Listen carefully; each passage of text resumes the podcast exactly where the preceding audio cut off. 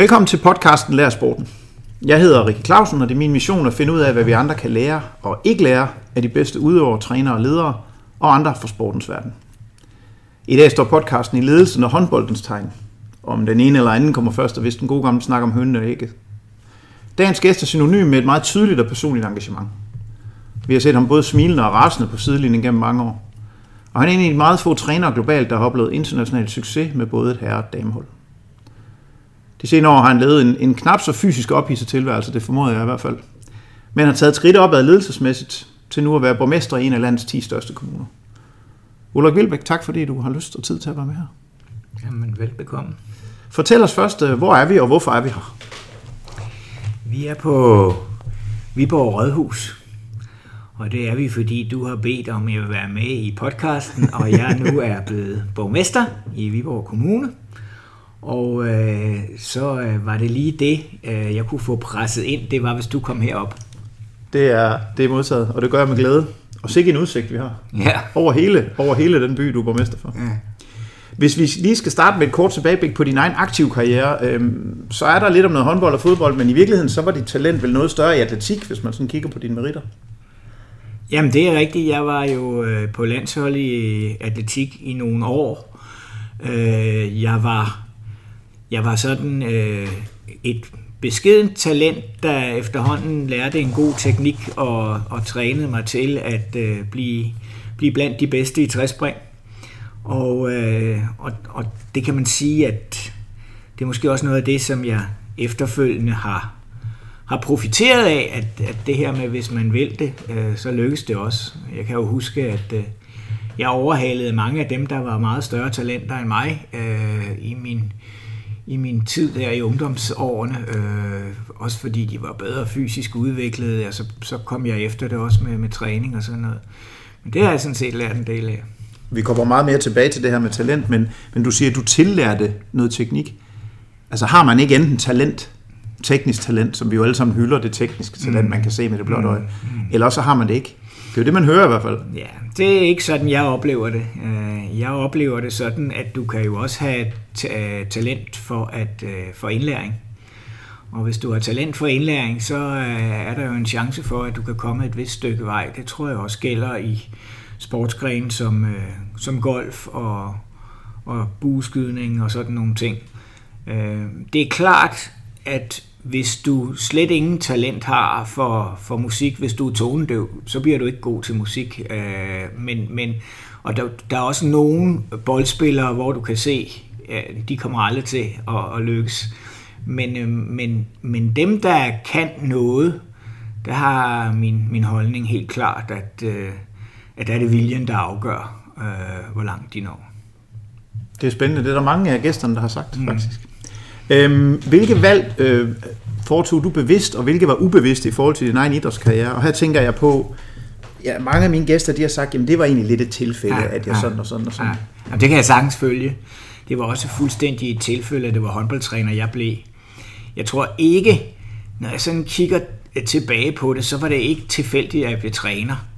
Øh, det tror man altid, når man står i det, men, men i dag kan jeg nok sige, at jamen, i skolen, der blev jeg sat til at fløjte, når der var fodbold- og håndboldkamp, hvis, øh, hvis idrætslæreren ikke synes, det hed jo gymnastiklæreren dengang, ikke synes, at øh, han egentlig kendte reglerne godt nok. Og det var også mig, der blev sat til at udtage holdene til skolefodboldholdet, og det var også mig, der tog træningerne i, i håndbold øh, der i 8. klasse, og, og, øh, og jeg blev også ret hurtig atletiktræner, øh, sådan for yngre, da jeg flyttede til Aalborg og studerede på universitetet der, der, der trænede jeg nogle, nogle 15-16-årige piger i atletik, og de startede med at være 20, og, og så i løbet af en måned, så var de 40, og så kunne vi ikke være i den der gymnastiksal, og så, så jeg, har, jeg har et eller andet sted altid sådan været, haft en ledelsesmæssig funktion i forhold til, til idrætten. Øh, jeg har også huske, der var, der var faktisk her forleden dag, var der en, en, en fyr fra en, en øh, atletikklub, der hed Ben Hur, der skrev til mig øh, på Facebook, at øh, ah, han ville bare lige sige hej, fordi øh, han kunne godt huske mig fra den gang, vi havde holdturneringer. Det havde man meget dengang i. Der var atletik sådan forholdsvis øh, øh, stor idrætsgren. At, øh, at, at jeg var altid ham, da, den irriterende, der løb rundt og gejlede mine, mine holdkammerater op, og det var man ikke så vant til i, i atletik. Øh, men nu har han jo bagefter fundet ud af, at øh, det var nok bare noget, der lå i mig. det er da godt prædikat at få i hvert fald. Hvad, har det været naturligt for dig at tage, altså at tage styring? Ja, det har det jo nok været. Altså, jeg tror i virkeligheden, jeg har ikke, jeg er ikke sådan ham, der tager styring, bare for at tage styring, men når jeg oplever, at der ikke er nogen, der tager styring, så tænker jeg, så bliver jeg sgu nødt til at gøre det, fordi at, at der skal jo ske noget her, vi skal jo videre, og vi skal også... Så for mig har det sådan meget ofte været, at sådan undren over, at der ikke... Altså, kender du det der, man sidder i flyveren, og, og der er gået fire timer øh, øh, fra, øh, man skulle have været afsted, og ingen siger noget, og øh, jeg har engang været udsat for, at jeg kunne godt allerede nu se, at nu var nu røg 11 timers reglen for de her, der skulle, skulle på piloterne, så vi kunne lige så godt gå ud af den flyver, ja. men der var ingen, der sagde noget. Øh, og så rejste jeg mig op og sagde, så gik jeg op til piloten, så sagde jeg, det her det er simpelthen for svagt. Jeg har regnet ud, at vi kan ikke, øh, vi kan ikke komme hjem, øh, så kan vi ikke få lov at gå ud af flyveren. Ah, men og så videre og så videre, og så sagde han, ja, det, var, han, det måtte han ikke sige, men det var jo rigtigt nok. Og så sagde jeg til stewardesserne, nu bliver I nødt til at lukke os ud, det her, det, det, det giver jo ingen mening. Og så blev vi sådan efterhånden i hold lukket ud. Og det der med at, at, at tage et ansvar, det der med, at, at, at hvis man kan se noget øh, slet ikke føre nogen steder hen, jamen, så bliver man nødt til at gøre et eller andet. Noget med ikke at lade stå til. Ja. Øhm, hvis man sådan øh, prøver at læse lidt op på det, så, så står der flere steder, at det var en skade, der gjorde, at du blev træner. Er det, en, øh, er det en modificering af sandheden? Eller? Ja, det var vel nok en skade, der gjorde, at jeg ikke blev udøvende håndboldspiller som senior. Øh, men det var ikke det, der gjorde, at jeg blev træner. Jeg, jeg øh, var vikar på en skole i Lyngby, og øh, så øh, skulle håndboldholdet til, til et skolestævne, og så var det lidt ligesom i der i folkeskolen, som jeg fortalte om, så kom idrætslæreren og spurgte, om ikke... Øh, om ikke jeg kunne tage dem til det, fordi det vidste jeg jo mere om, end han gjorde. Og så øh, gjorde jeg det, og så, øh, så vandt de. Og så øh, kom der nogen fra Virum Fri håndboldklub, der havde set mig til det der skolestævne, og de havde sådan et øh, U18-hold, der bestemt ikke var særlig nemmere at have med at gøre. Viste sig så senere, det vidste jeg jo ikke. Så der var faktisk ikke nogen, der ville træne dem. og så, så, spurgte, så spurgte de mig, om, om ikke godt jeg ville uh, træne dem. Og så tænkte jeg lidt over det, så tænkte jeg, det kunne da være meget spændende. Og, øh, og 14 dage efter kom de så, om jeg ikke også kunne træne U16-holdet også, for der var træneren altså stoppet. Så sagde jeg, så gør jeg det også. Og, og så fandt jeg jo ret hurtigt ud af, da jeg var forholdsvis jævnaldrende, i hvert fald med de ældste af dem, at, at jeg kunne lidt bedre sætte mig ind i deres holdninger. Jeg, jeg, jeg spurgte dem til at starte med, hvad, hvor mange gange vil I træne? Jamen, det skal du da bestemme, sagde jeg. Sagde, så nej, det skal, det skal jeg ikke, sagde de, fordi, sagde jeg, fordi hvis I ikke kommer, så gider jeg ikke at fortælle, at I skal træne så og så mange gange. Så jeg skal vide, vil I træne en, to eller tre gange om ugen, og så er det eneste krav, det er, at man møder op. Og så sagde jeg, at de vil godt træne to gange om ugen. Det var sådan meget normalt dengang. Det var, nu er vi jo tilbage i slutningen af 70'erne. Og, øh, og, og så, øh, så mødte de op, undtagen en gang, så var der en, der ikke kom. Og dengang var det jo ikke noget med mobiltelefon og sms, så jeg gik hjem, og så ringede jeg til ham, og så sagde jeg, hvor blev du af i dag? Nej, men han havde ja, men altså, vi, vi har jo en aftale, og den, den bliver vi jo nødt til at overholde, fordi, nå, jamen, han skulle nok komme, og så kom han så også. Så gik der en måned, så kom de og sagde, ah Ulrik, vi vil egentlig gerne træne tre gange om ugen. Og så trænede vi tre gange om ugen, og så hyggede vi også om fredagen og sådan noget, og, og, og havde det rigtig fint. Og, og så vandt de Sjællandsmesterskabet det første år, og de havde aldrig vundet noget som helst før. Og det gjorde U16-holdet sørme også. Og så var jeg nok godt klar over, øh, det var de i hvert fald også i Jomsov Fri håndboldklub, at, øh, at jeg skulle nok blive ved med at være træner. Og så trænede jeg faktisk først de der drenge, og så bagefter, så, da jeg havde trænet dem i to år, så blev jeg spurgt, hvem vil du nu træne? Og så var der sådan en pigehold på, på der var sådan u 14 spillere, og så sagde jeg, dem der, de, dem kunne jeg godt tænke mig at træne. Der er mange spændende spillere der. Så fik jeg lavet til at træne dem et par år, og så blev jeg spurgt, om jeg ville træne, træne øh, divisionsholdet for damer. Og så trænede jeg dem, og så rykkede de op øh, i den næstbedste række, og så sagde jeg, at ah, nu skulle jeg så have herrene, øh, som var i den bedste række. så det var sådan øh, de 10 år øh, i Vium Sovnfri håndboldklub, der sluttede jeg så af med tre år øh, i første division for herrene. Det var dengang den bedste række. Øh, og så blev jeg så professionel håndboldtræner efterfølgende. Men, og du var 26, da du overtog herreholdet der. Ja. Og jeg forestiller mig, at de fleste af dem har været på din egen alder. Ja, og nogen var ældre. Ja. jeg havde spillet sammen med rigtig mange af dem, og det var så tilbage til skaden, som du spurgte om, at, at jeg blev skadet, øh, øh, og, og begyndte faktisk igen der, da jeg var, var yndlingstræner, men, men øh, fik så en skade mere, og så tænkte jeg bare, nej, jeg gider ikke, jeg vil hellere være træner. Øh, jeg stod på mål, øh, og så, så, så mange af de der havde jeg spillet med selv. Det var meget sjovt, fordi det gjorde også, at det var dem, der havde ønsket, at jeg skulle træne dem. Og i og med, at de havde det, så var de også klar over, at der var et vist ansvar, fordi når jeg jo var gode venner med dem også ved siden af, og, øh, og havde spillet på hold med dem, jamen så sådan noget med, hvornår skulle man, hvis man var ude til stævner, hvornår skulle man så gå til ro og sådan noget. Der var selvjustits, det klarede de selv. Det skulle jeg, behøvede jeg ikke at sige til dem. Det, de, så blev de bare enige om, det var klokken 11, og så gik de i seng. Så, så jeg ikke skulle rende rundt og spille bussemand over for det, der også var mine kammerater i virkeligheden. Men at starte med at træne sin, altså gå fra at have spillet til at gå ud på sidelinjen, ja. altså så handler det vel i virkeligheden mere om, om ledelse, end det handler om håndboldteknik og håndboldstrategi og taktik. Jamen, det handler jo meget om ledelse, men det handlede også om, altså i, i den periode, jeg var i Vium, udviklede jeg de fleste af mine, øh, af de håndboldting, jeg har udviklet, øh, og så også selvfølgelig en del, da jeg var damelandstræner og sådan noget, men, men i den periode udviklede jeg for eksempel et returløbsforsvar, som ikke var set før, og jeg udviklede nogle øvelser, som, som man ikke havde set før, og fik selvfølgelig også noget inspiration fra, hvad, hvad andre havde gjort, og fra dengang var, var Balkan jo det store øh, hit, øh, når man snakkede håndbold, Jugoslavien og Rumænien og sådan noget. Så, så øh, ej, det var sådan en blanding, vil jeg sige, af ledelse og også øh, inspiration til at øh, træne på en anden måde end, end den meget gammeldags måde, der blev trænet på, da jeg kom til. Øh, der var der altså noget med, at øh, vi starter med at løbe rundt i en rundkreds øh, inde på banen, og så løber vi lidt hurtigere og lidt hurtigere, når så var en, der faldt fra, så galt det om, og så, så havde vi varmet op, og så bagefter varmede man målmanden op, og så spillede man. Altså, så, så, så de der koncepter prøvede jeg også at nedbryde, og prøve at give noget mening i, og meget det der med den, den individuelle træning og sådan noget. Øh, så, så tror jeg også, at jeg var forholdsvis fornyende på, på det træningsmæssige område. Der er et berømt billede af dig, hvor du står på sidelinjen, og som du garanteret også er blevet træt af at se på, som jeg for nogle uger siden var jeg til noget Talent.dk-foredrag i København, hvor Lars Jørgensen var ja. foredrag, og så havde han blandt andet det her billede, ja. hvor du står meget rasende og opildnet ude på ja. sidelinjen. Den der sådan sæklopper, man godt kunne fornemme, øh, de, altså, da du kom meget i fjernsynet med landsholdene, ja. var du også sådan fra start af? Sådan meget engageret på sidelinjen? Ja, ja, altid været meget engageret. Øh, det, det, det tror jeg, jeg har jeg kan faktisk... Øh,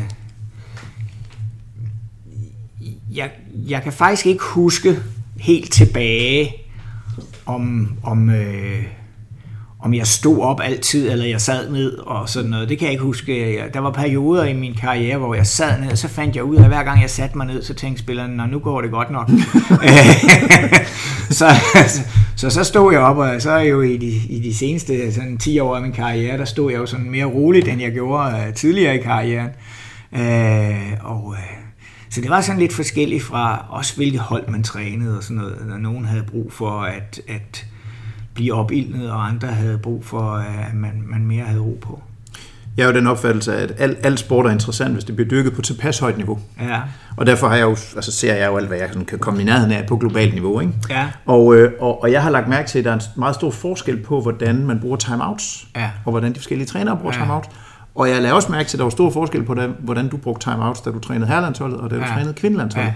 Handler det om, at, altså, er, det, er, det, er det en ledelsesbetragtning, eller er det fordi, der er nogle spillere, der, ja. der er i stand til at tage over? Eller? Ja, men det er både over, vil jeg sige. Altså, øh, da jeg trænede kvindelandsholdet, var det jo i det hele taget en ledelsesmæssig forholdsvis nem opgave, fordi det var ligesom at være iværksætter.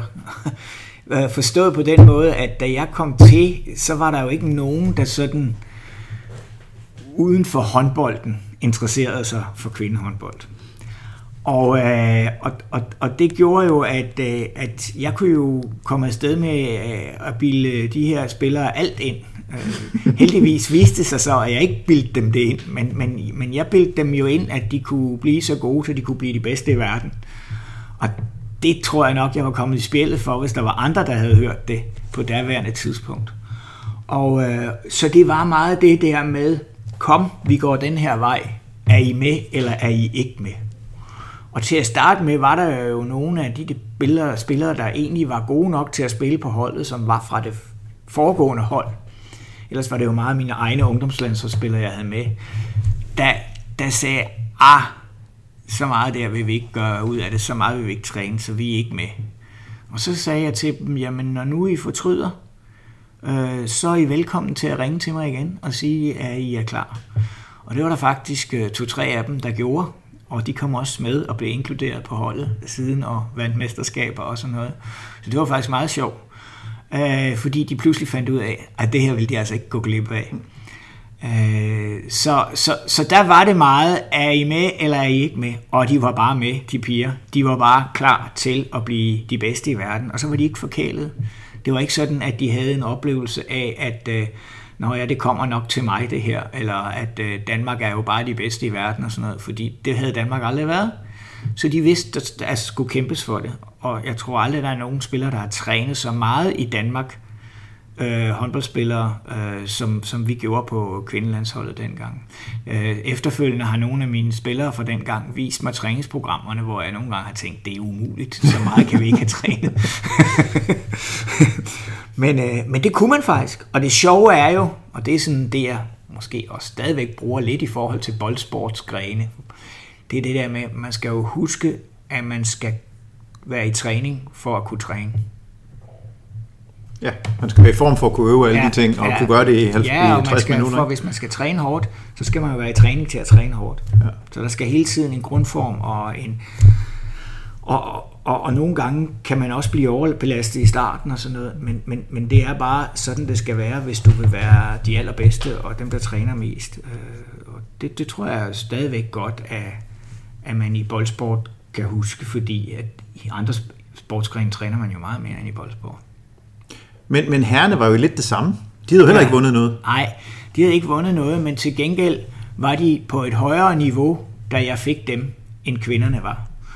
Øh, og de var på skift en del af verdenseliten. Hver, man siger, hver anden gang de var til mesterskab, så gik det egentlig meget godt, og hver anden gang, så gik det helt forfærdeligt.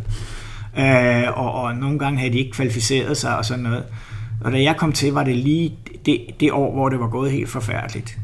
Men de havde trods alt øh, vundet et par bronzemedaljer ved europamesterskaber og sådan noget.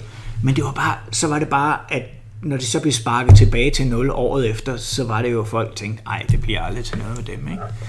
Men, men der var jo øh, meget kvalitet på holdet, og der var et vist hierarki og sådan noget, så der var det mere en ledelsesmæssig opgave i forhold til at lave det der hierarki om til roller. Og, øh, og så var det øh, øh netop at de jo havde så meget øh, håndboldforståelse, og, og, og mange af dem spillede jo i de største klubber ude i Europa, så de havde meget at komme med. Og jeg havde måske også udviklet mig, eller ikke måske, jeg havde også udviklet mig ledelsesmæssigt til ikke længere bare at tro på, det er bare den her vej, fordi det, det var det lige med det hold dengang på damerne, men, men, men her var det også at give slip i min timeout, og så derfor brugte jeg kun med herrene 20 sekunder på timeout. Nu var det jo i starten, da jeg var kvindetræner, var der jo ikke timeouts. Altså jeg tror første gang, det var i 96, OL 96, vi havde timeouts. Men, men, men efterfølgende med herrene der, der brugte jeg typisk 20 sekunder til at give en eller to til rettevisninger, og så tog spillerne egentlig over i forhold til, hvad der skulle ske. Og det er jo også noget med, at øh, hvad er det egentlig, du kan modtage øh, i en timeout på 50 sekunder? Og der har jeg bare set, at det, det er trænerne også begyndt at forstå nu. Fra at øh, trænerne sådan øh, havde det med at skulle fortælle øh, på 50 sekunder, hvad der var sket i hele kampen, og hvad der skulle ske i resten af kampen, så er de nu gået ned på, på og, og nogen begyndte at stå og, og, og skrive på kryds og tværs af de her boards og så videre, så videre, så ingen kunne fatte, hvad der foregik der. Så er de nu gået ned til små, korte tilrettevisninger, hvor igen det så er spillerne, der siger, hvad er det, vi kører i næste angreb og sådan noget. Og det er jo den rigtige måde at gøre det på, synes jeg.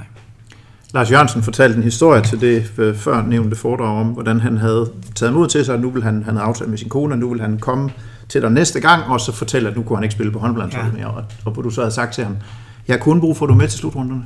Ja. Det gør ikke, du behøver ikke være med til alle de der ja. træningssamlinger. Ja. Så han havde ringet hjem til sin kone og sagt bagefter, jeg, jeg er stadigvæk på landsholdet. Så, Hvad er du? øhm, kunne du have fundet på det med damerne i 95? Nej, det kunne jeg ikke. Fordi det var en helt anden situation. Dengang var landsholdet klart det største.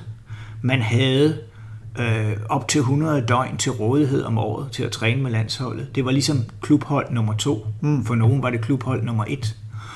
Øh, og, og derfor var der brug for det. Det var også derfor, vi blev så gode.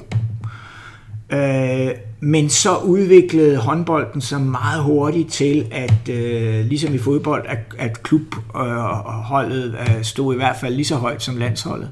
Der var langt færre øh, døgn til rådighed. Og så var det så helt specielt med en spiller som Lars Jørgensen, og for den sags skyld også Kasper Witt, at de var så indspillet på holdet, så, øh, så til sidst, så, så øh, var der egentlig kun brug for, at de kom den der måned. Øh, og der træner man jo trods alt også 14 dage op til, til mesterskabet. Det var ikke fordi Lars ikke var i form. Han var jo en af de spillere, der var i allerbedst form. Så for dem var det jo også noget med, skal vi nu ud og rejse igen? Og så var det også noget med, åh, de der kampe, vi spiller, der ikke tæller noget. Ja, det nævnte han nemlig. Øh, hvad skal vi, egentlig, ja, hvad skal vi ja. egentlig spille dem for? Ikke? Og det var også meget, meget vigtigt som leder i det hele taget at kunne stå som landsholdsleder og kunne forstå, jamen en gang imellem, så er der bare nogen, der ikke præsterer her. Og en gang imellem er der også nogen af dem, der skal sidde over, fordi det er nogle andre, der vil give deres højre arm for at spille den her landskamp. Og så er det nok dem, der skal spille den. Men når det kommer til at gælde, så skal de nok være der. Du har skiftet en del mellem, mellem kvindehold og herrehold. Hvordan kan det være, at der er så få kvindelige håndboldtrænere, når halvdelen af spillerne er kvinder? Ja, men der er jo også få kvindelige svømmetrænere, og få kvindelige øh, fodboldtrænere, og ja. få kvinder inden for, jeg har jo for nogle, sport. Jeg har jo nogle teser om det, men... Ja, altså, altså, en af tingene er jo selvfølgelig, at nogle kvinder, når de stopper, siger, nu skal vi hellige os familielivet. Og øh, en anden ting, som heldigvis ikke er så meget mere, men som var på et tidspunkt, det var jo, at kvinder stoppede meget, meget tidligt. Øh, og så gik over til at skulle lave noget andet med det samme, og det var sjældent den sport, de kom fra. Øh, nu er det heldigvis også sådan, at kvinder begynder at forlænge deres karriere og bliver måske gravide midt i karrieren, og så fortsætter de bagefter. Men, men, men sådan var det ikke bare for, for 20 år siden, og sådan set heller ikke for 15 og 10 år siden. Så der er sket nogle ting, og jeg tror også, øh, der kommer flere og flere kvinder i ledende positioner, men lige præcis inden for idræt har du jo ret i, at der er vi voldsomt underbemandet på kvindelige øh, trænere øh, og topledere for den sags skyld også. Øh, så øh, så, så der, der, der, der mangler vi at komme efter det. Når du kigger tilbage øh, på alle de år i, øh, i dansk håndbold, hvad, hvad du så, hvad, altså hvad, hvis du skal hive nogle oplevelser frem, som du husker på, eller hvad er du mest stolt af, sådan, er der så nogle helt bestemte ting, der springer i øjnene, eller er der bare er der så mange højdepunkter, så det er lidt svært at vælge? Jeg vil sige, at der er så mange højdepunkter, så det er svært at vælge. Nogle gange er det, er det faktisk noget af det, der skete for klubholdet, altså hvor man jo også nogle gange var tættere, øh, altså nogle af de ting, man kunne, altså man kunne jo nemmere som klubtræner træne nogle ting, som så lykkedes, end man kunne som landstræner, fordi holdet var så godt sammenspillet. Så nogle gange var jo oplevelserne bare større som klubtræner, selvom det måske ikke lige var noget, der gik igennem til, til resten. Men, men det for mig har der været en, en, nogle ting som mere generelle. Altså det at kunne... Jeg kom herover i 1988 til Viborg, og, øh, og dengang havde de et øh, kvindehåndboldhold, der ikke var specielt godt. Og der var ikke mange tilskuere og sådan nogle ting. Og så det at kunne øh, få startet det, der efterfølgende blev 14 danske mesterskaber og tre Champions League øh, sejre og mange Champions League finaler og alle sådan nogle ting. Øh, og en sindssyg interesse for kvindehåndbold i det hele taget. Øh, og og at opleve den opbakning både med kvinder og herrelandsholdet, når vi tog til udlandet og spillede på udebanen, hvor vi mange gange spillede på hjemmebane, øh, fordi der var så mange danske tilskuere med. Øh, og så stabiliteten i resultaterne. Altså, øh, jeg tror aldrig nogensinde, at øh, jeg efter jeg blev professionel håndboldtræner, har, har trænet et hold, hvor vi floppede totalt øh, og blev uden for nummer 8. Øh, eller det har jeg ikke. Øh, og langt, langt, langt de fleste gange vandt vi medaljer eller sågar guld. Øh, og den stabilitet er jeg lidt stolt af, fordi det må, gøre, det må være også have lidt at gøre med, at spillerne hele tiden var motiveret. Og det er jo noget af det, jeg har gjort meget ud af, at man skal være motiveret, og at man også skal finde pauserne, for at man kan blive motiveret, også i de daglige træninger, og man også skal have det sjovt sammen, for at blive motiveret til at være sammen, og alle de der ting. Så mange af de der motivationsstrategier, jeg arbejder med, tror jeg har virket meget godt. Så, så som jeg hørte, så er det klart, det daglige arbejde med at få tingene til at virke mere, end det lige er det, end den ene eller den anden med det. Jamen det er det faktisk. Altså, det ved jeg, når, jeg bliver jo altid spurgt, når jeg kommer ud alle mulige steder. Savner du ikke holdbolden? Ikke? Mm. Og så siger jeg, nej, det gør jeg helt ærligt ikke. Jeg savner ikke at sidde på bænken, og jeg savner heller ikke at stå i trænerrollen. Men jeg savner fællesskabet. Øh, det var fantastisk. Altså fællesskabet, det er jo det sport, synes jeg, handler om. Uanset om det er bredde eller elitesport, så er det fællesskabet. Øh, og, øh, og det savner jeg et eller andet sted, fordi øh, det at være borgmester, det er et øh, for, forholdsvis ensomt job, vil jeg sige. og, øh, og selvom du godt kan have, have øh, gode venner på tværs af de politiske partier, så, så er der jo altid nogen, der, der synes, det er fint, hvis man fejler. Fordi man skal helst ikke have for mange stemmer Det er selvfølgelig rigtigt, ja. De behøver ikke være fra et andet så, så, så, så derfor er det noget, noget lidt andet. Øh, man står ikke sammen på samme måde. Og, øh, og, og den del savner jeg. Savner du det der, det, det der grænseløse commitment også? For det synes jeg er svært at finde andre steder end det, i det, det, det har du ret i. Det er en fin pointe også. Jeg savner to ting i forhold til det. Jeg savner ja, den græns, det grænseløse commitment, som også går over i det, jeg kalder eksekvering, fordi der er ikke nogen steder som i sport, hvor du eksekverer. Altså hvis det, hvis det, hvis det går et sekund for langsomt i tanke, så går det meget mere for langsomt i handling, og så er du så er det slut. Ja, så altså, han løbet forbi dig. Ja, så har du tabt. Uh, så, og, og der kan man sige, at uh, at plejer at sige, når jeg skal sammenligne med, at jeg sidder her på Rådhuset, så kan jeg i morgen få be, besøg af en, øh, af en investor, der gerne vil udvikle et nyt øh, byområde i Viborg. Og, øh, og når så øh, det er færdigt om 6 år eller 8 år, så er jeg ikke borgmester længere. Er det en anden form for eksekvering? Ja, en anden form for eksekvering. Det kræver også en lidt større tålmodighed. Vi kommer, vi kommer tilbage til håndbold også, når vi skal snakke lidt mere om ledelse og talent. Øh, men, men, øh, men vi skal også lige lidt over i noget lokalpolitik, fordi mm. sideløbende med håndbold, så involverer du dig i lokalpolitik, og du sidder faktisk i mm. byrådet allerede 97. Mm. Hvor kommer lokalpolitik ind i billedet? Jamen, der, jeg har altid haft det sådan, at hvis man hvis man går ind i noget, så skal man film at gå ind i det. Altså så skal man med hud og hår være en del af det. Derfor har jeg også altid haft det sådan, at hvis jeg skulle være træner et sted, så skulle jeg bo der, hvor jeg var træner. Det kan jeg jo nemt sige, for jeg har kun været træner i to klubber i mit liv, og, og i et forbund. Øh, men det siger jo også lidt om, øh, hvad skal man sige, øh, loyaliteten over for de steder, man er. Og, øh, og, og, og da jeg flyttede til Viborg, så tænkte alle, når han er jo på gennemrejse, det er sådan en københavner, der er på gennemrejse, og når han finder et nyt job, så flytter han jo et andet sted hen. Og det var egentlig ikke min intention. Øh, og, øh, og derfor gik jeg sådan også ind i, i byen og i kommunen med hud og hår.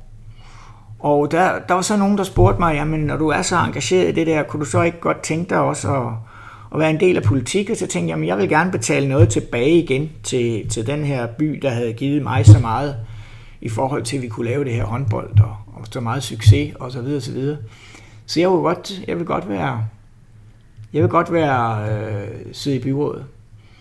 Og, øh, og så kom valget jo, og, og så fik jeg øh, mange personlige stemmer i forhold til spidskandidaten for Venstre. Og, øh, og derfor måtte jeg så selv vælge, hvad for et udvalg jeg ville være formand for. Og øh, der tror jeg, at de fleste havde valgt, havde sagt, at han så tager han jo kultur. Ja, selvfølgelig. øh, men så, så har jeg igen det der med, og det er jo sådan, jeg har haft det altid, jeg skal lige bevise. Ja, det skal de ikke bestemme. Ja, og jeg skal også lige bevise, at der er andet, jeg interesserer mig for, og der er andet, jeg kan. Så jeg tog det allermest besværlige udvalg, der var socialudvalget, hvor der dengang lå alt inden for socialpolitik. Der lå familieafdeling, der lå pensionsafdeling, der lå øh, hele socialområdet, der lå arbejdsmarkedsafdelingen, og, og det hele, hele socialområdet lå indenfor der. I dag er det delt op i lidt flere udvalg. Øh, og så kom jeg i økonomiudvalget også. Og, og, og det var jo øh, nogle gode lærepenge øh, at få. Både ledelsesmæssigt i politik, men også, øh, også i forhold til at få et, øh, et godt indblik i, hvad der foregik. Kan du forstå, hvis der er nogen, der mener, at når man er cheftræner i en håndboldklub, og dermed en del af lokalområdet, så skal man afholde sig fra på den anden side, og også at være politisk aktiv? Ej, det kan jeg faktisk ikke forstå, fordi så er der jo rigtig, ikke rigtig nogen, der kan være politisk aktiv. Nej. Øh, vi har for eksempel her på Rådhuset, øh, har vi da øh, folk, der er stærkt politisk aktive. Vi har øh, ansat også ude omkring i Viborg Kommune folk, der er stærkt politisk aktive. Øh, skulle de så heller ikke have mulighed for det, fordi de er ansat under Viborg Kommune? Øh, er det bedre at være skolelærer øh, og så skulle hvad skal vi sige, afholde sig for at sprede de politiske budskaber i klasserne, eller også gøre det, ja. eller så, så øh, ej, jeg vil sige... Jeg tænker bare, der er sådan lidt en frygt for, at man må ikke blande sport og politik sammen. Jo, ja, så bliver det noget men, men til gengæld må man åbenbart godt blande politik sammen med alt muligt andet. Mm. Så, så, så det, nej, fordi jeg har nemlig aldrig blandt sport og politik sammen på den måde. Jeg tog aldrig politikken med ind på sportsarenaen. Mm. Nej, det er jo så, kan man sige, den væsentlige pointe. Og det er, det er den væsentlige pointe. Jeg, det var heller ikke sådan, at øh, når så der var kommunalvalg, jamen så smed jeg lige alle mine brosyrer op i Viborg Stadion. Nej. Det holdt jeg mig fra, ikke? Den havde heller ikke været god. Nej, så, så, øh, så derfor så, så synes jeg, at øh, det er faktisk ligegyldigt, hvad for et erhverv du nu har. Jamen, hvis du vil være politisk aktiv, så er der jo øh, alle muligheder for det, hvis du bliver valgt. Nu er du så blevet borgmester, og for de af os, der ikke er helt 100% inde i, hvordan det foregår ja. i byrådet, kan du så lige rise op, hvor stor forskel er der på at sidde i byrådet som menig medlem, eventuelt formand for et udvalg, ja. og så blive borgmester? Der er meget stor forskel. Og det er der fordi, at øh, borgmesteren er den eneste, der kun arbejder øh, med politik i Viborg Kommune på fuld tid. Og det vil sige, at de andre, de gør det jo i princippet ikke engang på halv tid. Det vil sige, at en borgmester får langt flere oplysninger og langt mere indsigt end de øvrige medlemmer af byrådet. Og det giver jo et eller andet sted både et forspring, men det kan også nogle gange være negativt forstået på den måde, at hvis man ikke husker at videreformidle det, og det kan man godt glemme nogle gange, fordi det går stærkt, øh, så, bliver det, så bliver det negativt i forhold til de andre byrådsmedlemmer.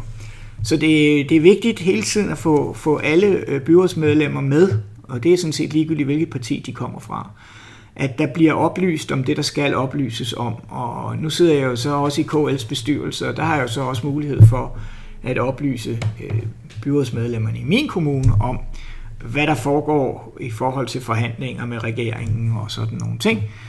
Øh, og, og det bliver man også ind et eller andet sted en fordel for, for vores lokale byråd. Så, så øh, borgmesteren er bare på meget, og derfor bliver borgmesteren også meget synlig i en kommune. Fordi man også er ude til meget repræsentation. Jeg holder mange taler og sådan nogle ting. Øh, og derfor er der også næsten alle kommuner det, der hedder en borgmestereffekt. Forstået på den måde, at, at det kan godt være, at man ikke stemte eller kendte borgmesteren, endnu kendte de fleste jo nok mig, men hvis vi sådan snakker mere generelt, at man kender borgmesteren, inden han bliver borgmester, eller hun bliver borgmester. Men når vedkommende har været der i fire år, så skal der alligevel noget til, hvis man ikke kender vedkommende. Hvis vi lige kigger tilbage på den, øh, den, den dag, eller da der var valg der sidst, øhm, og jo også den efterfølgende nat, de der 24 timer, der gjorde dig til borgmester, har du brugt, brugt du nogle af de ting, ja. du kender fra sportens verden der? Der blev jo der blev peget meget, vil jeg sige. Jeg skal ikke komme til dommer over, hvad der skete. Der blev peget og råbt meget de efterfølgende par dage i hvert fald. Nej, der var vel kun én, der pegede og råbte. Det var jo den tidligere borgmester. Ja. Det var jo så fordi, at han, jeg tror egentlig mest, han var sur på Socialdemokratiet, fordi at han, han vidste oplevede, at han havde en aftale med dem. Men, men uanset hvad, det synes Socialdemokratiet så ikke, de havde. Øh, men uanset hvad, så var der jo sådan tre ting i det for mig. Der var forberedelsen. Altså jeg brugte et år i forberedelse selv til at bare sætte mig ind i alt, hvad der foregik omkring Viborg Kommune. Jeg har kørt kommunen tynd for at kende alle landdistrikter osv. Så var der den politiske forberedelse, altså det at snakke med de andre partier, hvor er vi henne, og hvad kan vi bakke op om, og hvad er det for nogle politiske temaer, der er de vigtige i forhold til, når der skal laves en konstitueringsaftale. Og så var der endelig valgnatten, hvor man også kan sige, at for håndbolden havde jeg også det der med, at du skal have en plan A, B og C.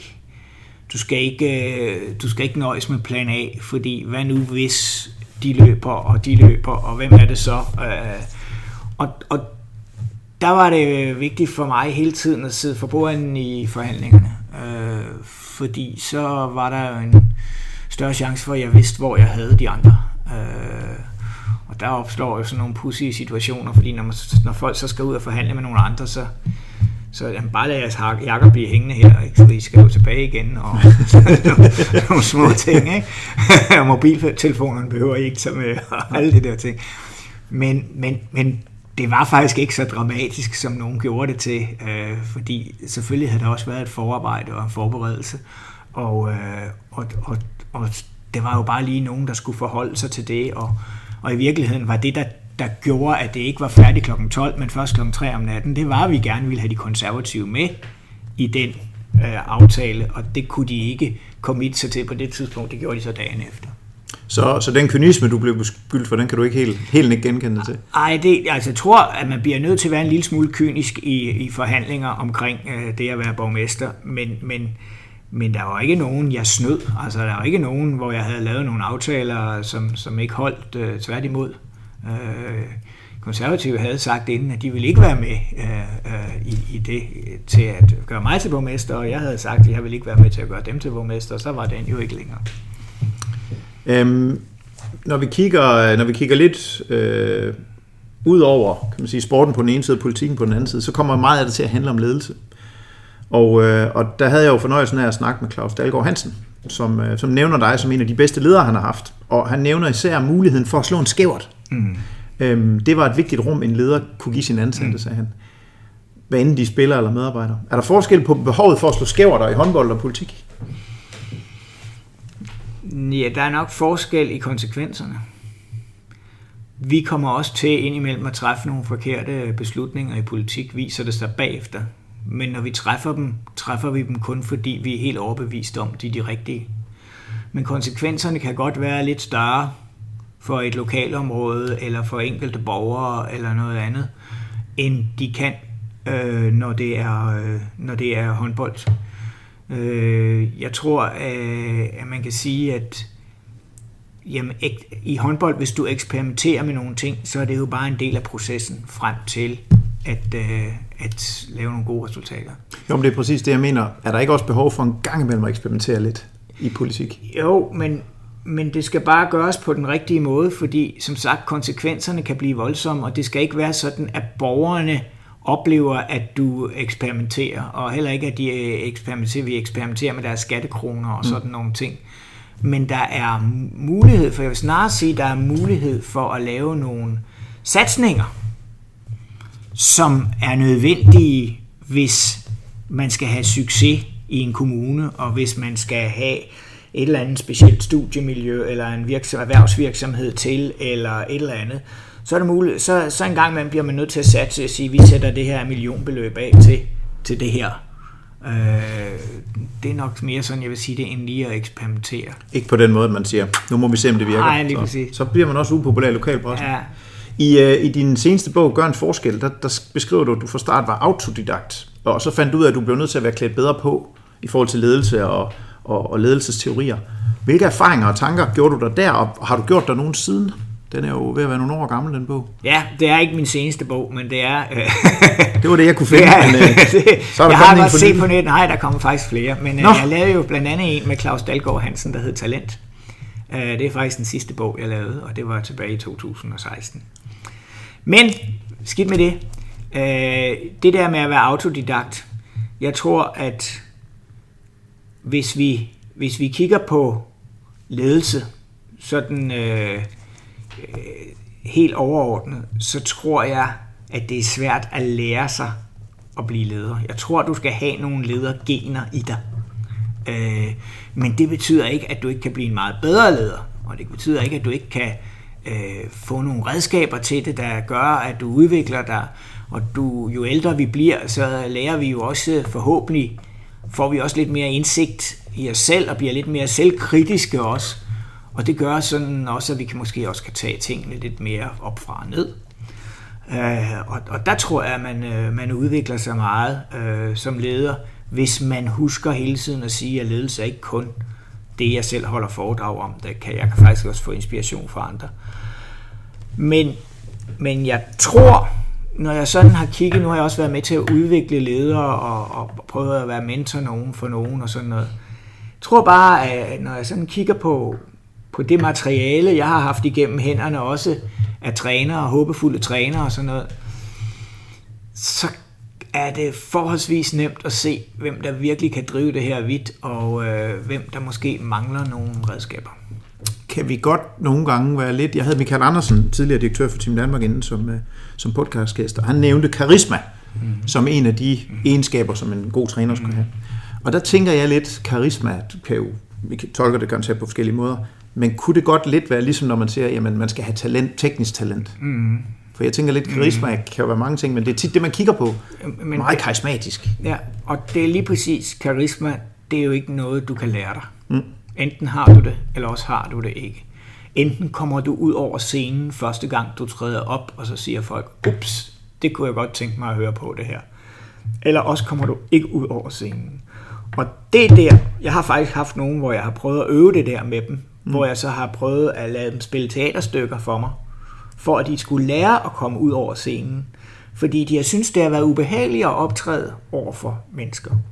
Og så har de lært sig at optræde over for mennesker, men de havde stadigvæk ikke den der sidste karisma, fordi den tror jeg, man et eller andet sted er født med. Men kan man godt have en tendens til at overvurdere karisma, ligesom man kan overvurdere ja, teknisk ja, talent? Det, kan man godt, fordi hvis man tror, at karisma er det eneste, så, så ret hurtigt, så finder man jo ud af, at der skal også være noget indhold her. Øh, hvad er det egentlig, der bliver sagt? øh, fordi det er nemt nok at stå og se begejstret ud og engageret ud. Men hold da op, hvor er det vigtigt, der er indhold. Og i virkeligheden er det jo også meget det, karisma handler om. Det handler om at kunne formidle budskabet så klart og tydeligt, så modtageren finder det interessant og relevant. Det er jo i virkeligheden også det, det handler om. Da du var landstræner og klubtræner, der var du jo det sidste led inden borgeren, kan man sige. Inden opgaven, ikke? Ja. Netop at score nogle mål. Ja. Nu er du så, der er vel otte led eller sådan et eller andet ned til borgeren. Ja, der er mange hvad, hvad er forskellen på sådan helt, helt, kogt helt ned? Hvad, så, hvad, hvad, hvad arbejder du med som leder i dag? Sammenlignet med, nu har du snakket om, hvad du ja. arbejder med dengang, ikke? Jeg arbejder jo som leder med det politiske niveau. Der er vi 31 der er det rimelig tæt at komme på. Det er næsten som at have holdet. Mm. Øh, bortset fra, at vi ikke alle sammen... Jo, vi har alle sammen det overordnede mål, heldigvis, at gøre det så godt for borgerne i kommunen som muligt.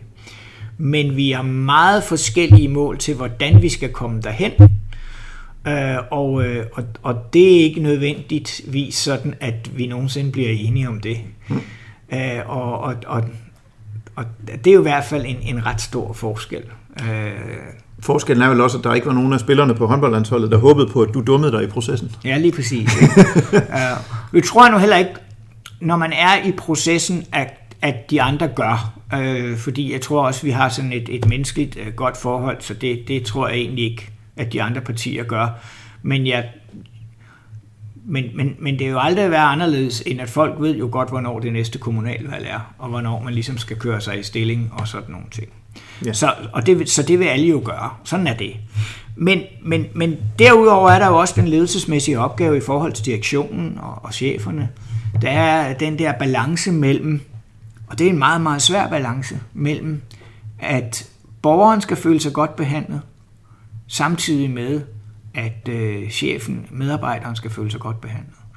Og jeg har jo ofte borgere, der kommer og er utilfredse med et eller andet, og, øh, og, og så sidder øh, for eksempel chefen for afdelingen med.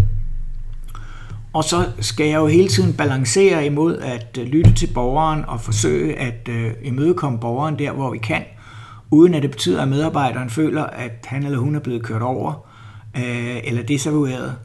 Øh, og, øh, og nogle gange så, øh, eller for de fleste gange er det jo, er det jo også lavet et meget, meget fint stykke arbejde fra, fra vores chefer, øh, som jeg også må forklare borgerne om, at det kan vi faktisk ikke lave om. Øh, så, så der er sådan nogle balancer der, som er rigtig, rigtig øh, spændende og svære.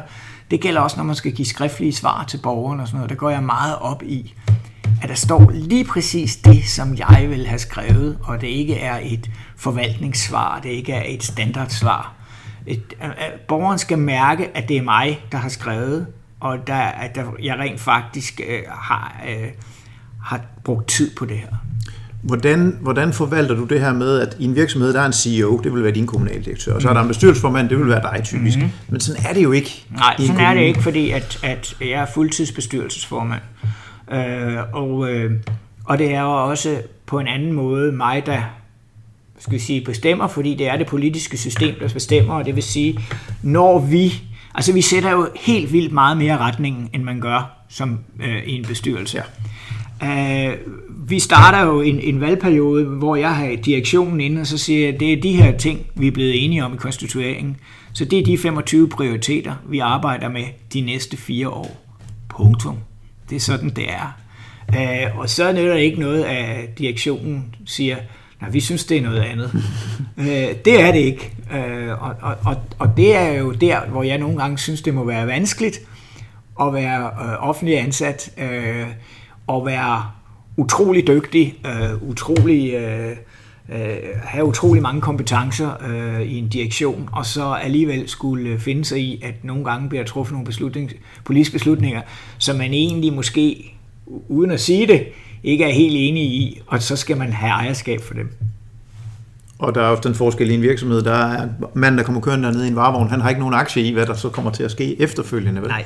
Så, så hele den, den, det, det, må være, det må være meget vanskeligt. Uden at fornærme Viborg som kommune, så kan man godt tillade sig at påstå, at der er mere eksponering i at være landstræner for, for, for herrerne, ja. henholdsvis dameholdet. Ja. Hvad var den største overraskelse for dig, da du skiftede til at være borgmester? Sammen, hvis du sammenligner med din håndboldtid? Ja, det er der faktisk mange, der har spurgt mig om, og jeg, der, der har ikke været nogen sådan øh, voldsomme overraskelser andet end den der øh, vanvittige servicering, der var af en borgmester. Altså, øh, jeg var jo vant til at klare mig selv så havde jeg en øh, sekretær øh, siddende på inde på Dansk Håndboldforbund, og så en gang imellem, så ringede jeg til hende og sagde, kan, kan vi klare det her, kan vi gøre det ja, her? Og, så, og, nogle gange, og nogle, ja. jeg nogle gange kunne hun ringe til mig, og så, men, men, men her, der var jo både taleskriver, og jeg skal komme efter dig, øh, og, og det skulle jeg jo lige vende mig til, også i forhold til, at jeg jo, jeg vil rigtig gerne være troværdig, fremstå troværdig, og troværdighed, det kommer jo meget af det, man formidler, og øh, og jeg, jeg, jeg, jeg bliver aldrig ham, der står og læser andres taler op. Øh, så så øh, der, der var lidt nyt, ny kultur, der skulle øh, klares der, og sådan noget med ja, fem, fem stikord, ikke fem sider, fem stikord er bare fem stikord, så skal jeg nok klare den herfra, og sådan nogle ting. Øh, men den der meget, meget massive servicering af en borgmester og og, og, og hvem skal med ud, og sådan noget, så hvor jeg sådan, jamen jeg kan godt klare mig selv, og hvis jeg skal ud til de der borgere, så tager jeg selv derud, fordi det tror jeg egentlig er den bedste måde at gøre det på, i forhold til at opnå tillidsforhold og alle de her ting. Så, øh, så, så men, og så den anden ting, det var det her med, at huha, det kan godt være, at det er muligt for vores sekretær at øh, styre min kalender, men at få den styret så meget, som jeg fik det første år, hvor der så bare ikke var nogen huller i den. uh, det har jeg i hvert fald lært mig, at uh, der skal jeg ind selv og, og, og sætte, lægge nogle blokke ind, hvor jeg simpelthen bare uh, ikke er på kontoret. Det forstår man jo i sportens verden, det her med, hvis ikke man restituerer, så kommer man ikke til at præstere ja. godt.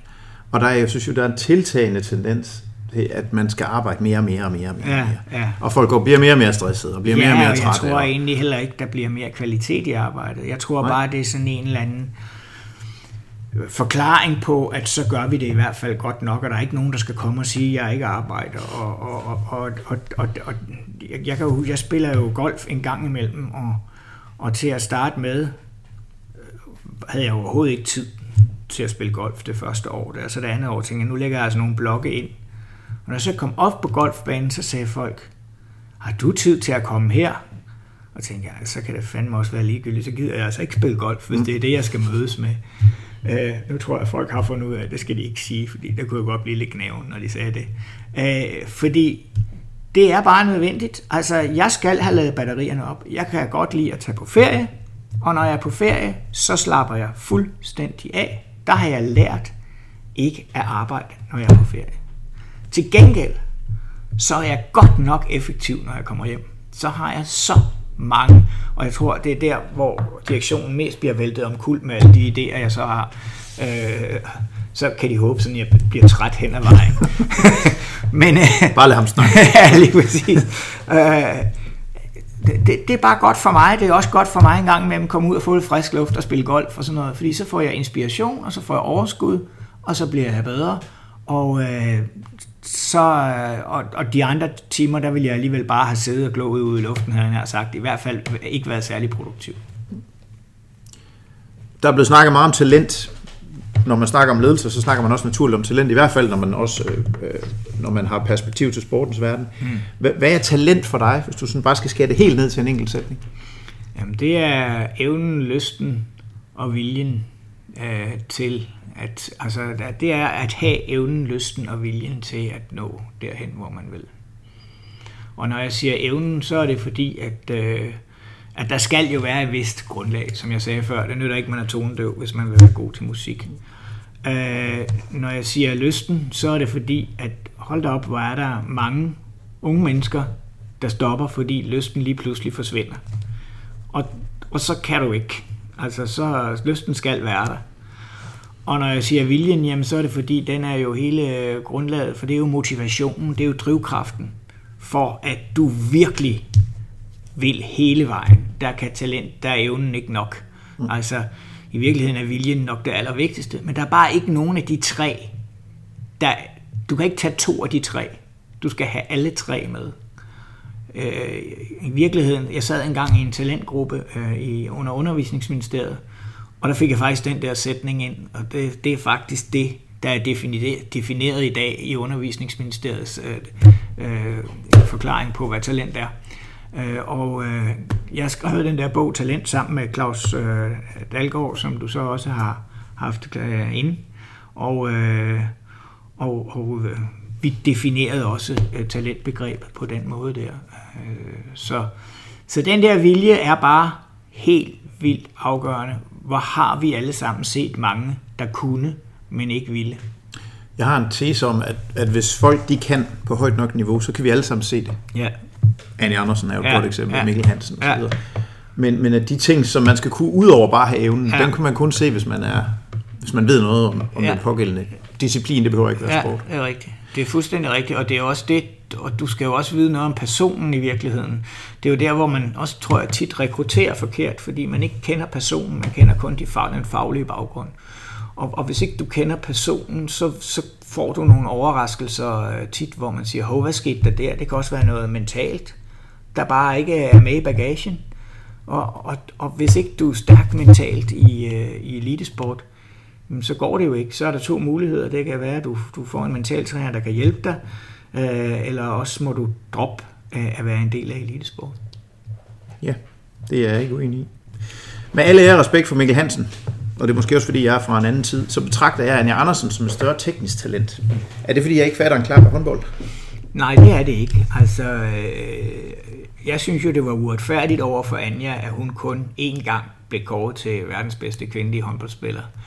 Og det ved jeg godt, hvorfor. Øh, det var jo fordi, at hun jo meget, meget tit ikke blev særlig gode venner med dommerne, og dermed heller ikke med de internationale forbund. Mm. Og de oplevede hende jo lidt ligesom en enfant terrible, øh, og derfor var der ikke det store øh, hvad skal vi sige, opbakning til, at hun skulle sådan ligesom være, øh, være den, den, man så op til, mm. øh, rollemodellen. Men, men håndboldmæssigt kan jeg ikke komme i tanke om, på kvindesiden i hvert fald, at jeg nogensinde har set nogen, der kunne bare i nærheden af det, Anja kunne. Hun virkede på os, der ikke ved noget om håndbold, som den klart bedste spiller i verden på det tidspunkt. det var hun også. Øh, og så var der nogle gange, hvor desværre, at, at hun var selv sin egen værste fjende, kan man sige, i forhold til det her med at blive, blive ophidset på dommerkendelser og sådan noget. Men, men, men hun var vanvittigt dygtig, og hun, hun havde jo i den grad også viljen, samtidig med, at hun havde talentet. Hun ville jo vinde. Hun var jo en vinder om nogen. Øhm, jeg hører nogle gange den der sætning, at man skal være lidt mærkelig, man skal være lidt speciel, hvis man vil være rigtig god til noget. Og det, for det meste så irriterer den mig egentlig. Fordi det irriterer synes, også mig. Jeg synes, det er en lidt, det er en lidt skæv præmis at stille op. Ja, der, der, man, kan, man, man, kan jo vende, man kan sige det på den måde, at der er mange af dem, der er lykkedes, der har været lidt specielle. Men der er faktisk også ret mange af dem, der har lykkedes, der er ganske almindelige. Ja, men det var hun ikke. Nej. Og hvis, hvis, man, hvis man kigger tilbage på hende og ledelsen af Anja Andersen, mm. det er jo ingen hemmelighed. I havde også nogle kontroverser mm, undervejs, ja, ja. Og, som også blev offentlige. Ja. Men, men fokus for dig som træner, den her balance mellem de største talenter, med hende jo som det åbenlyse mm. eksempel på en, der fyldte meget, mm. og så holdet. Mm. Hvordan gør man det? Jamen, det var jo netop uh, hele tiden en balance, uh, der skulle laves. Og, uh, og for mit vedkommende, så, så, så tror jeg, at det gik bedst, da jeg fandt ud af, hvad det var, Anja forstod, i stedet for, hvad jeg forstod. Og, øh, og, og så prøvede jeg jo at arbejde med det ud fra det, samtidig med, at jeg jo som leder hele tiden skulle sætte nogle rammer, der gjorde, at de andre ikke faldt fra. Der var jo et enkelt tidspunkt, hvor de andre sagde, nu er det nok. øh, og, og, og, og det prøvede vi selvfølgelig at løse. Øh, og, og, og, og, og der fandt vi også nogle... Og så blev vi sådan sammen enige om, at, at vi finder nogle løsninger her, som det vil jeg ikke komme ind på, men, men sådan, hvor, hvor, hvor alle var tilfredse med den måde, tingene blev gjort på. Lakmus-testen var vel, at hun ikke var med den sidste del af OL-finalen, og at man vandt alligevel, tænker jeg. Fordi der sad vi jo alle sammen ude og tænkte, så nu, nu taber vi. Og, du tænker til sidst, det er EM-finalen? Nå, EM, ja, det er der, hun blev ja, smidt ud. Ja, det er der, ja. ja. Ja, lige præcis. Også fordi, at, men der var igen det der med rollefordeling på et hold. Fordi jeg kan huske, det var jo så Andor Dorte Tanop, der skulle ind og, og, og afløse hende. Og hun havde sådan primært været inde i forsvaret på det tidspunkt. Og så siger jeg så til hende, øh, øh, altså da Anja bliver vist ud, det var også sådan noget med forberedelse. Dommerne havde, det var jo meget mærkeligt, dommerne havde jo fortalt mig dagen inden, at øh, de regnede med, at de ville give hende det røde kort, for de ville ikke finde sig i noget. Det kan man da kalde øh, det kan man da kalde forholdsvis for, forhåndsindført ud. Ja. Så, så, øh, men men øh, det gjorde de så. Og derfor kom det ikke bag på mig, og derfor brugte jeg heller ikke sønderlig meget tid på det, hverken at brokke mig eller noget som helst andet. Hun røg ud. Det var ikke fair lige præcis i den kamp, men det gjorde hun altså, og vi skulle vinde kampen. Og derfor, lige da hun fik det tredje, øh, øh, den tredje to minutters udvisning, så siger jeg så til Anne Nå, men Anne vi har jo snakket om det her. Det er, nu er det dig. Nu er det dig, der skal ind og klare det her. Og det har jeg fuld tillid til, du kan. Så nu er det bare det og det og det. Og så skulle hun jo spille de der 12-15 minutter, når hun var tilbage. Og det gjorde hun jo blændende. Og så klarede vi det. Rent faktisk, så, så, så spillede det her hold rigtig mange kampe uden Anja øh, i kampe, der ikke nødvendigvis var helt så afgørende til mesterskaber, øh, uden nogensinde at tabe. Øh, men, men, men det var også fordi, det var, der var jo, altså, Anja var bare toppen af kransekagen, men, men de andre var altså også sindssygt dygtige. Du har også coachet atleter i individuelle idrætsgrene, øh, og det har du også beskrevet. Er ja. der overordnet forskel på essensen af talent, synes du, i den individuelle idræt og så i holdsporten? Nej, men der er jo det der med gentagelser. Der er jo det der med, at øh, du, når du spiller, når det er holdsport, er det mere en vurderingssag. Altså, der er, øh, der er en del af talentet, om du er i stand til at vurdere, hvornår du skal gøre hvad. I øh, nogle individuelle idrætsgrene, der er det ikke så vigtigt, at, øh, at man lige kan træffe en taktisk overvejelse eller en vurdering. Øh, jeg tænker, når du skyder buskydning, så tænker jeg, at det gælder om at ramme i midten hver gang. Det lyder rimeligt. Jeg tror, jeg, jeg tror ikke, der er nogen, der siger, at nu vil det nok være smart at ramme sekseren i stedet for. så, så, så, så derfor så er der forskel på nogle uh, idrætsgrene i forhold til, hvad talent er, uh, fordi uh, sådan rent fagligt. Uh, og, og i håndbold i hvert fald, der plejer jeg at sige, at en af grundene til Mikkel Hansen så mange gange bliver fremhævet som, som verdens bedste, det er jo den måde, han er i stand til at se spillet på. Den måde, han øh, hele tiden er to skridt foran og to afleveringer foran, og han er i stand til at spille sine medspillere gode. Læg den aflevering, der lige præcis passede Kasper Søndergaard. Øh, sådan så Kasper Søndergaard nogle gange øh, kunne lave 11 mål i en håndboldkamp, hvor man tænkte, hvor kom det fra? Ja, også der ikke ved noget om håndbold, vi kan jo se, når han nævner sidst, eller når han selv scorer. Ja, Men de andre ting der, som man nogle gange de snakker om, også hvad hedder han, Bent, øh, der håndboldeksperten. ja. Altså, det kan jeg ikke gøre mig klog på, men øh, det er nok sådan, når I siger det. Jo, men det er jo også sådan noget med, at Mikkel jo lynhurtigt kunne, altså han kunne jo få bolden af målmanden, og så når han jo altså at se, at han med en stusaflevering til modsatte fløj, Lasse Svand, der er løbet, kan få bolden ind under den spiller, der er på vej hjem, og ramme ham. Altså, det er der ikke ret mange andre spillere i verden, der kan klare. Og dels at se, men også at udføre. Jeg har haft øh, Katrine Heindal ind også i, øh, i podcasten, og hun, hun nævnte faktisk et fravalg til et mesterskab på hjemmebane i 15, som den, det mest positive, der er sket for hendes langsigtede karriere. Altså, at hvis ikke hun havde fået den modgang, så var hun aldrig nået der til, hvor hun er i dag. Skal der være modgang Ja, for alle. Ja, det for at man kan realisere sit Ja, potentiale? det skal der. Det nytter altså ikke noget, at du kun oplever medgang. Jeg var jo ude i Brøndby et par år og, og hjælpe dem blandt andet med deres masterclass, og der havde de på et tidspunkt et U17-hold, der aldrig havde tabt en fodboldkamp. Og så sagde jeg til dem, hvad vil I gøre den dag, de taber? Der er jo nogle af de her drenge, de kommer jo, de kommer jo aldrig ud, og det bliver jo et, et traume for dem. ja. øh, hvorfor har I ikke sørget for, at de har tabt noget før? Jamen, man kan da ikke sørge for, at de taber, og sådan, så sagde jeg, kan man da sagtens. Hvordan det? Jeg kan bare blande holdene på en anden måde. Øh, så, så, sådan så, at, at man også prøver det.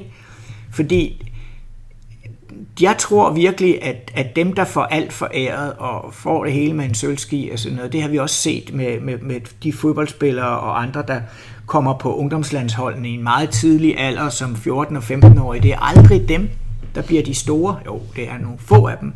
Men langt de fleste, det er dem, der skulle arbejde hårdt for det og overhale dem, har haft modgang, har prøvet, hvad det vil sige at skulle give den alt. Øh, og øh, og det, det viser rigtig meget forskning inden for talentforskning altså også. Hvis vi skal runde det her med talent af, så har du jo set mange forskellige, både ansatte og frivillige øh, ledere gennem dit håndboldliv. Hvad adskiller de dygtigste ledere, både ansatte og frivillige? Hvad adskiller dem fra resten? Hvad er det, de kan? Er der nogle fællestræk? Jeg tror, man, jeg tror, man kan sige, at, at det er jo først og fremmest det der med at, øh, at udvikle andre mennesker. Altså ledelse er jo i høj grad at udvikle andre mennesker. At have en interesse for at udvikle andre mennesker, i stedet for kun at have en interesse for at lede selv, for at lede. Så lederen som træner, sådan set. Ja, lederen som træner og lederen som, som sparringspartner, øh, som, som, som udvikler, som, som opmærksom, som interesseret, som engageret i de mennesker, han eller hun har omkring sig. Det er, så ledelse er i højeste grad en udviklingsopgave, og det tror jeg, der er mange ledere, der glemmer. Vi, øh, vi begynder at nærme os øh, afslutningen, og, og, og øh, inden vi sådan runder helt af, så har du for nylig rundet et skarpt hjørne. Hvad, hvad skal der ske, når du ikke skal være borgmester mere? For det, det kan jo faktisk være om to år. Det kan det godt. Hvis, øh, hvis jeg ikke bliver borgmester om to år, så øh, bliver jeg jo en af de der byrådspolitikere, der måske får en, en udvalgsformandspost. Og, øh, og øh, så, øh, så, så kan man sige, så bliver halvdelen af min tid brugt på politik, og så vil den anden halvdel blive brugt på noget andet, som jeg finder ud til den tid. Til den tid vil jeg jo så være øh, de der 63 år, øh, og, øh, og så, så øh, kan jeg sagtens finde, tror jeg, øh, nok til, til den anden halvtid øh, de næste fire år, og så gå på pension derefter. Og hvis jeg bliver borgmester, så har jeg fuldtidsjob frem til jeg er 67. Og så bliver jeg efterfølgende en af verdens mest aktive frivillige. Okay. Det lyder godt. Det er der en håndboldklub, eller måske en anden idrætsklub, Måske som, en anden kunne, idrætsklub, øh, ja. som kunne få noget glæde af. Hvad vil undre almindelige mennesker mest, hvis de fulgte en normal uge som borgmester? Nu tror jeg, at, at det, det er jo sådan lidt, det er jo sådan et job, eller det er sådan et spørgsmål, hvor man kan dele det op i to, fordi vil det undre dem, dem mest i forhold til sådan, som de kender mig, eller i forhold til det at være borgmester. Og øh, i forhold til, til, øh, til det at være borgmester, der tror jeg, at det man vil undre sig mest over, det er, hvor mange ting man skal vide noget om og kunne huske. En borgmester, der ikke har en god hukommelse, kommer til at have det svært. Fordi du skal jo kunne fortælle noget om det, du lige har hørt noget om. Øh, og, øh, og, og det skal du også kunne om 14 dage og om en måned og så videre, så videre, for du skal være inde i så mange forskellige ting. Og der er der kan være 10 møder på en dag, der handler om 10 fuldstændig vidt forskellige ting. Alt fra infrastruktur til, at der er en borger, der øh, har haft en kedelig oplevelse, eller at, øh, at nu skal vi finde ud af, om vi skal udvide, øh, øh, hvad hedder det, øh, øh, stadionhallen, eller hvad det nu kan være. Altså, der er jo sindssygt meget. Så, så øh, det er meget, meget forskelligt. Så det er den ene del af den. Den anden ting, tror jeg, at det er, hvis det var som, som den Ulrik, de kender, øh, så vil de nok øh, undre sig mest over, at, øh, at jeg aldrig nogensinde sådan øh, hisser mig op. Aldrig nogensinde? Nej. Okay. Men det er interessant. Kan man, kan man godt pakke det væk, det engagement? Ja, fordi det er en sportsting for mig. Altså okay. for mig var det noget med at stå på, på sidelinjen og være engageret. Og så gik engagementet jo nogle gange over i, at man blev ophidset, eller at jeg blev ophidset. Men for mig var det engagement, og det der med at hele tiden, at spillerne hele tiden skulle føle, at jeg var der, og jeg skulle være motiverende og sådan nogle ting. Øh, men, men temperamentet er, er ikke noget, der er fulgt med i det politiske. Det var det egentlig heller ikke sidste gang, jeg var politiker. Det, det, det er noget, jeg meget har skældt fra, når, når jeg i alle andre sammenhænge. Så det er ikke en aldersting? Nej, det, nej, det tror jeg faktisk ikke, det er, nej. Jeg har noget, jeg kalder fire hurtige til sidst, øhm, og de udværker sig egentlig ved, at du må bruge så lang tid, du vil på at svare, men du skal helst ikke tænke alt for meget. Mm-hmm. Øhm, og det første, det hedder, hvis du kun må give et generelt råd til en ung idrætsudøver på 15, der er udråbt til talent, hvad skulle det så være? Så skal det være, at øh, du skal du skal huske på, at det eneste, der tæller, det er, at du selv er i stand til, det vigtigste for den enkelte, det er selvindsigt. Det er at forstå, hvad kan du selv, og hvad kan du ikke? Hvor skal du dygtiggøre dig? Hvad er det, der er vigtigst? Fordi både jeg og mange andre har gjort den, begået den fejl, at vi har snakket nogen op til nogle talenter, hvor det egentlig bare blev noget skidt for dem, i stedet for, at det skulle have været godt. Øh, så, så det er meget vigtigt, og det er svært for en 15-årig ikke at gå med på den. Så i virkeligheden var dem, jeg ville rådgive, mere dem, der, der sagde, at de, de var kæmpe talenter, end, end, end, end dem, der, der skal opleve det. Men, men det unge menneske skal altid plante fødderne dybt nede på jorden, og så skal de i øvrigt også huske, at øh, ligegyldigt hvor gode de bliver, så bliver de aldrig nogle andre mennesker, end dem de var. Du kan aldrig nogensinde blive et bedre menneske af at være dygtig til at dyrke sport eller noget som helst andet. Øh, det, om du er et ordentligt menneske, det viser du på en anden måde. Det er en god pointe. Hvis du kun må give et råd til en mellemleder i erhvervslivet, hvad vil det så være, om end det er et meget generelt spørgsmål? Et råd vil være, at du skal altid være lojal. Øh, hvis du er øh, mellemleder, så er det utroligt. Nu har vi jo haft øh, en masse i mit parti meget politiske øh, øh, øh hårde øh, øh, forhandlinger og udfald osv. osv. Og, øh, og, og loyalitet er altså det vigtigste øh, i alle sammenhænge, når du øh, er en del af en virksomhed for eksempel. Og hvis du så synes, at du løfter dig over den virksomhed, eller du ikke kan stå inden for det, virksomheden gør, så skal du nok finde noget andet at lave. Øh, loyalitet er afgørende. Er der forskel på det råd, og så det råd, du vil give til en, en CEO i en C20, C25 virksomhed?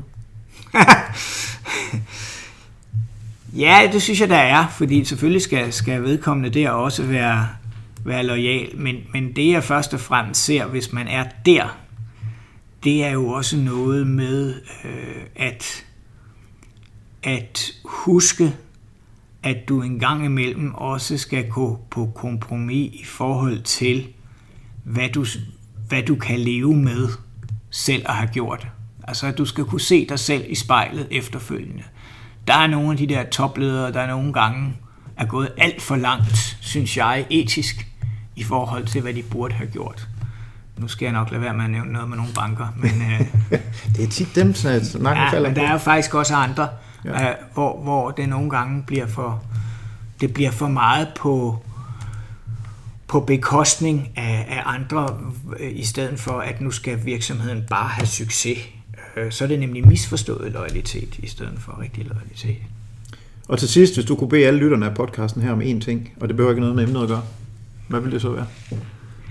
Jamen, så skal det faktisk være, at I skal, øh, I skal sige til jeres nabo og jeres venner, at øh, I skulle tage og høre de her podcasts, fordi det er jo faktisk meningsfyldt, og man får tid til at snakke, og er sikker på, at de andre, der har været og kommer med fremover og fremadrettet, vil være nogen, der vil være værd at høre på, og som øh, kan give øh, en god inspiration. Og der er ikke noget bedre i verden, end at få god inspiration. Det var, det var fine ord. Dem sætter jeg pris på. Jeg tænker, der er ret mange, der er interesseret i at høre i hvert fald, hvad du har og, og skulle have sagt. Øhm, hvem synes du, jeg skal have som gæst næste gang, hvis vi snakker en fra sportens verden? Er der en, du tænker, der vil være... Nu har jeg haft, øh, nu har jeg jo haft øh, Claus Dalgaard Hansen, mm. Mhm. så Mm. Jamen, men, men der er jo øh, i, i sportens verden så utrolig mange øh, sjove. Øh, en, der er lidt forskellig fra mig selv, øh, som jeg godt kan lide, og som, øh, som har nogle øh, spændende betragtninger også, der ikke altid stemmer overens med mine. Det er Niels Christian Holmstrøm. Øh, den tidligere KB'er, som, som jeg jo var så begunstiget at have som, som øh, øh, hvad hedder det, chef de mission til OL i 1996. Jeg kan ikke huske, om han var chef de mission eller viste chef de mission til OL i 1996. Hvor han sagde de fantastiske ord, da Paul Erik Højer og vi på samme dag havde vundet to OL-guldmedaljer. Ja, det er sgu da meget rart med sådan en ganske almindelig torsdag. han virker nemlig som en mand, som kunne sige præcis sådan noget der. Og ham vil jeg prøve at få fat i. Så siger jeg, at du har, du har nævnt. Men tak for din tid i hvert fald. Det har været øh, præcis lige så spændende, som jeg havde, som jeg havde håbet på. Det var en fornøjelse. Og øh, podcasten er selvfølgelig tilbage med flere gæster fra sportens verden ganske snart. Og øh, du kan finde den på din podcastkanaler på iTunes. Og hvis du går på Google og skriver Lær Sporten, så jeg tror, at de første 10 søgeresultater efterhånden, det er podcasten. Så tak fordi du hørte med, kære lytter. Vi høres ved.